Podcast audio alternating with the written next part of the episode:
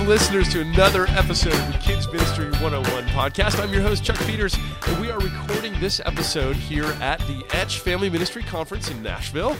It is October as we sit here recording, and we don't know right now when you'll be listening, but we know when we're recording. So it is October, it's fall in Nashville, it's a beautiful time to be here. And if you are not at the Etch conference, we would invite you to come next year because there's such great things that happen. One of those things is that you get to interact with other people like you, uh, others who are on the front lines of ministry, whether that be preschool kids or student ministry leaders in their teams you can come together with your team and grow together and, and, and strategize together about uh, your collective ministry. And you can rub elbows with thought leaders in kids ministry. And so one of the things that i love best about the etch conference is that i get to sit with our friends who are thought leaders who are helping lead the way and shape our thinking and, and training us up as leaders in the church today i'm with our friends shane dr shane and jennifer Garrison, and we're so glad to have you back again. It's been a little while since we've had you, so welcome both of you. Thank you so much for having us. And now, for those of you who don't know the Garrisons, Shane and Jennifer both serve as part of the Campbellsville University School of Theology faculty. Shane uh, in educational ministries and Jennifer in marriage and family. They've been married for 15 years. They've got a couple sons who are here with them at the event. And uh, we just love having you here. So thank oh, you for coming. It's an honor. Thank you. We appreciate you leading breakout sessions and spending time interacting with people. So we're going to talk for just 10 or 15 minutes here on the podcast. But for those listeners out there who want more of you, they can come back next year and they can spend a whole hour with you and then maybe track you down afterwards and ask you questions. Oh, we love to that. follow yes, up. certainly. So we'll just get to scratch the surface. Today we're going to be talking about six going on 16, this uh, age compression among kids. And that sounds like there's some deep stuff in there. So we're gonna we're gonna want to get to that. But before we get there, Let's talk about the two of you when you were each six. when you were six, or ish, you know, six ish. When you were little, did you have uh, a favorite thing that you liked to have as a snack when you got home from school? Did you were, you, were you health food kids or were you looking for the Twinkies. What What was your favorite snack? Did you have one? I, I think Jennifer? when I came home from school, I think I just ate whatever I could find. I was a hungry kid when I got home from school. now, did your mom make you a snack, or did you fend for yourself? No, I fend, I had to fend You're for myself. fender. Yes, I was uh, taking care of myself for a couple hours after school. So. Yeah, I, I'm. I love peanut butter and jelly, and, and still to this day, a little extra crunchy peanut butter and jelly. Oh, they're sandwich. crunchy. Oh, you got to You have know, extra crunchy. That's that thing. Yes, you see it on the shelf, and every now and then you grab for the creamy, and you wind up with crunchy. No, that's You- wrong. You see, there's an issue. I see. We have a little divide. Yeah. so okay, but you, so do you have two jars of peanut butter at home? We do. And the, you do. You have to. Okay, so you're one of those rare crunchy people. Oh yeah, gotta have it. And and I had an older brother, and he was just a couple years older, and so uh, he was just a, a macaroni and cheese kind of Kraft out of the box, any time of day, afternoons, evenings, weekends. And so along with that peanut butter and jelly, my mind goes to out of the box Kraft macaroni and cheese. Oh, that's the best kind. I, I agree. Yeah, the, the cheesy mac. So how, how about um, how about pets? Did you have a pet when you were young? Jennifer, tell us about one of your pets. We you had a kid. variety of pets, but one of my very favorite pets was a little puppy dog, and uh, he thought he was human, and he wanted to come in the house with us, and he did what we did, and he was a rascal, rascal of a dog. He is. What our- was his name? His name was Browzo. Okay. Weird dog name, I know. Browzo. Don't even know how that happened, but uh, he was our favorite pet of all time. And what kind of dog was he? Do you he recall? was a mutt of all mutts. Just a mutt. God rest his soul. Yes, he. Browzo the mutt. That's the right. rascally mutt. Nice. Shane, how about you? Pets? I, I hate to say this on the podcast. I'm not a pet guy, Really? which is.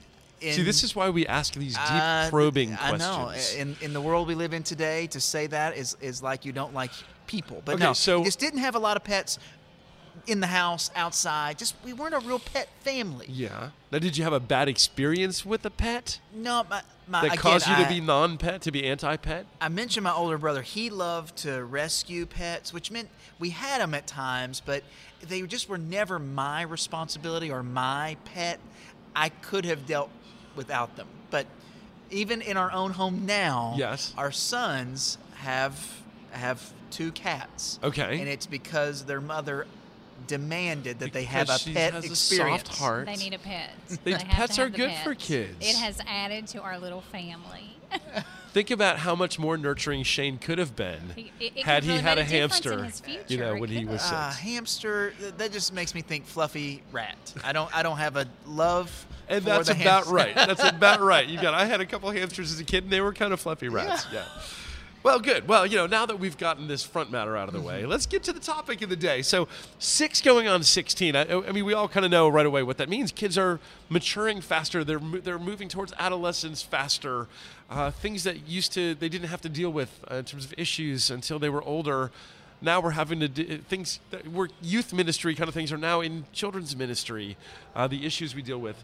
So uh, as the culture pushes our kids to grow up faster, to you know to dress more provocatively, to be mini adults by the age of ten, how can we help our kids be kids? Help our let our teens be teens. Uh, and so as we talk about this, set it up first of all. Uh, is this the right expectation? Our, I mean, our yes, kids, absolutely. Th- they're just growing up faster. growing up faster and while we look at this and think this is a new phenomenon it's really not um, i think sometimes parents come to this in a panic my kid's growing up too fast and this is suddenly happening but it's really nothing new 25 years ago a book was written called the hurried child and even then, the author of that text uh, lays out some um, descriptions of kids growing up too fast, educationally being offered too much too quickly. Uh, and as we know, that has snowballed in our own society, certainly. Um, so kids are growing up quicker.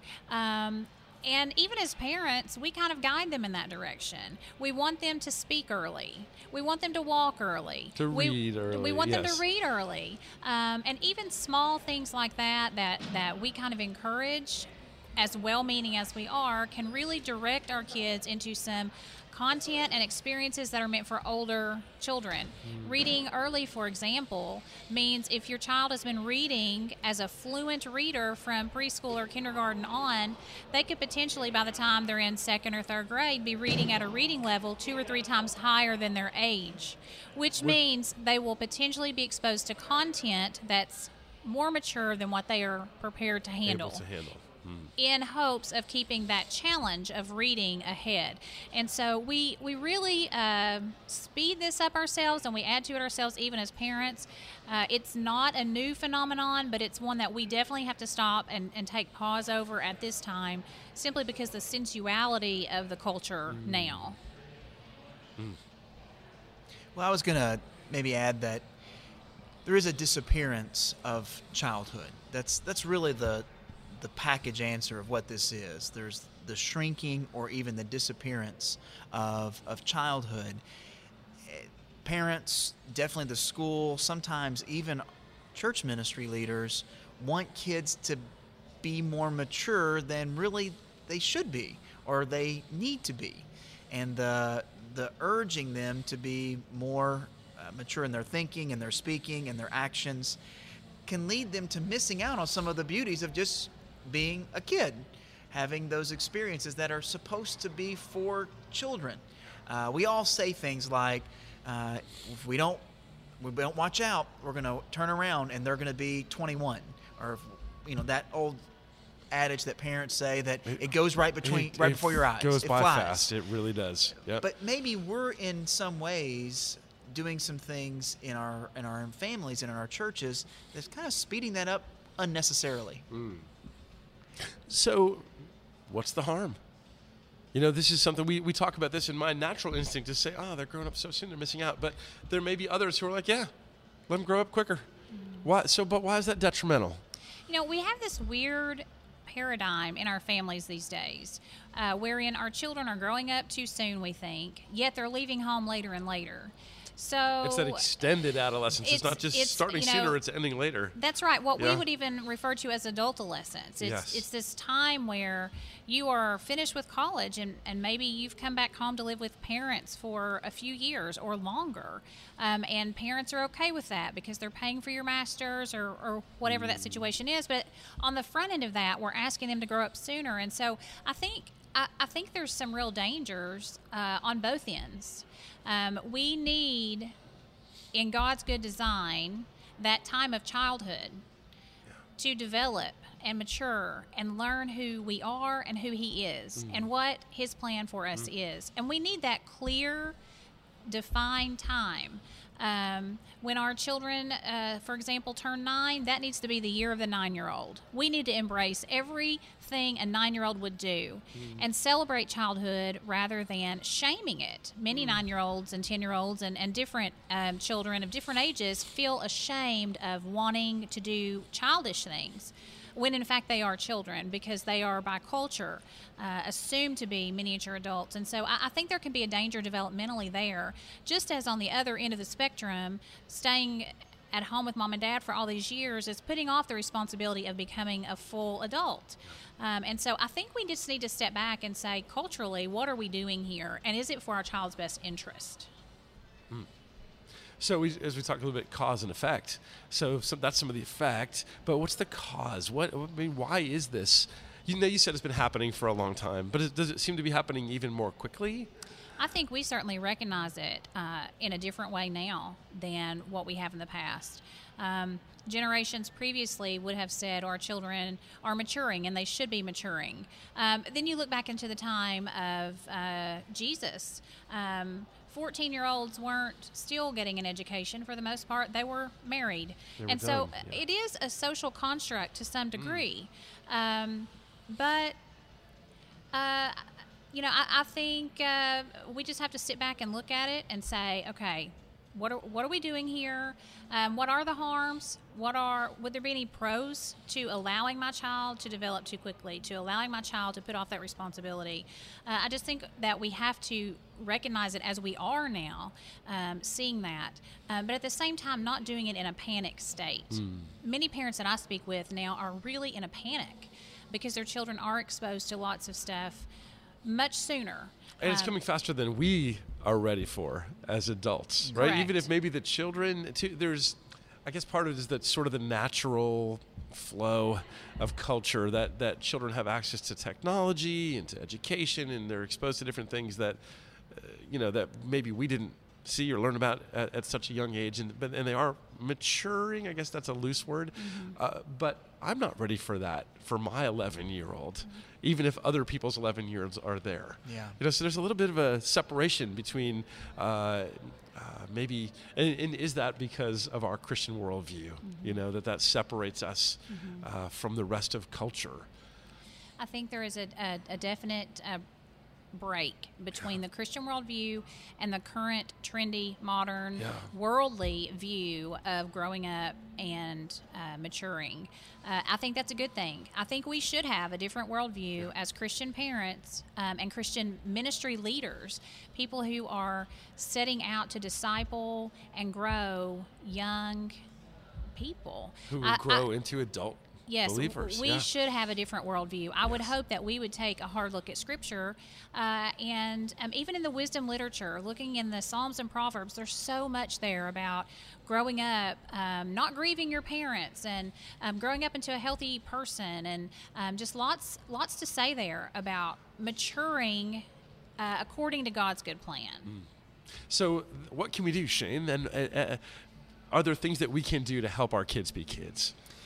Well, I think one suggestion I might make is that we do have to be culturally aware and really open our eyes to the speed at which they're moving. Sometimes we can inadvertently move them a little faster than they should, and we just need to be aware. Uh, one thing that that, that Jennifer and I have been able to experience the last couple of years. Our, our sons are kind of in that late elementary school, early middle school. For the last couple summer, summers, we've spent time in national parks. Hmm. Now, we're not necessarily a, a hunting, camping, fishing family, but we've spent some time letting our boys be outside in the natural environment and disconnecting them from every technological device that we can have. You just can't even find a signal out there. But it's let them play with sticks and splash rocks in creeks and uh, try to do the things that, that boys should do. And it, it kind of hit pause Yeah. the world's telling them, come on, come on, come on. But there was something about that experience that said, you can disconnect and actually be an eight year old or Yeah. be a 10 year old. And no one's going to judge you, no one's going to look at you oddly. And so I think there is some things that parents and ministry leaders can do in creating some opportunities to just be the age of their age, They're- be the age they are. Yeah. So unplugging could be one of those be good. things. Yeah. Uh, what else? What are some other strategies that we might use as parents or as kids ministry leaders that we might pass along to the families that we serve?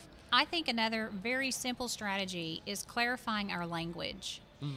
Uh, nowadays, we don't have children and teenagers and adults. We have lots of other terms. For example, we have the term tweens, T W E E N S, tweens, Yes. referring to uh, someone who is 8 to 12 years old. A pre teenager, if you will. But there's actually now even pre tweens, um, anyone under the age of eight.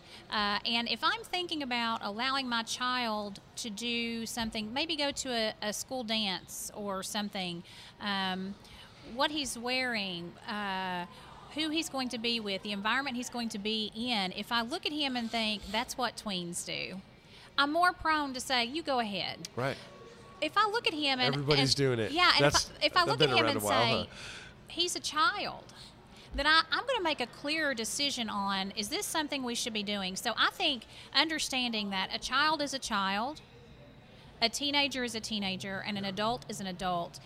Of course, we can't just throw off that terminology. This is uh, the terminology that educators and psychologists and the world in general use, and so we need to be aware of that.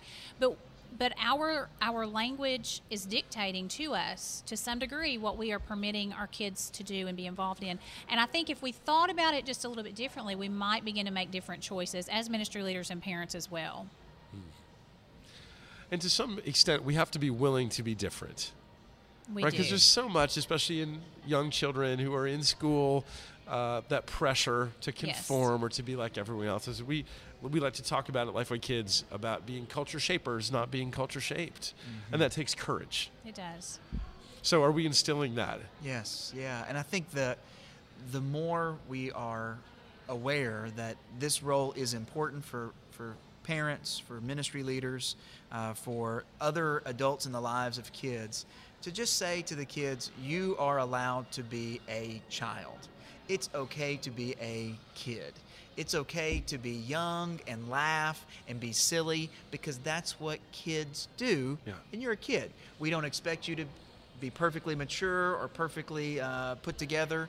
It's okay to be a kid. And I think that gives some freedom there to let the age just be as the age is. Well, Dr. Jennifer Garrison, Dr. Shane Garrison, thank you both so much. We appreciate you being here to, to speak and to engage uh, with our attendees and friends who are here uh, as they look for, for wise counsel. Thank you for being here to give that, and thank you for speaking with our listeners on the podcast today. Thank you for we having us. We appreciate you guys are great friends. Uh, listeners, thank you for listening, and I trust that this issue of uh, dealing with age compression among kids is one that you will be thoughtful and prayerful about, that you will uh, continue to press in with kids and with families to let kids be kids and teens be teens and let each thing come at its proper time. And we just trust that you'd help your kids to be culture shapers, not culture shaped. Thank you again for listening to the Kids Ministry 101 podcast. Join us again soon for another episode.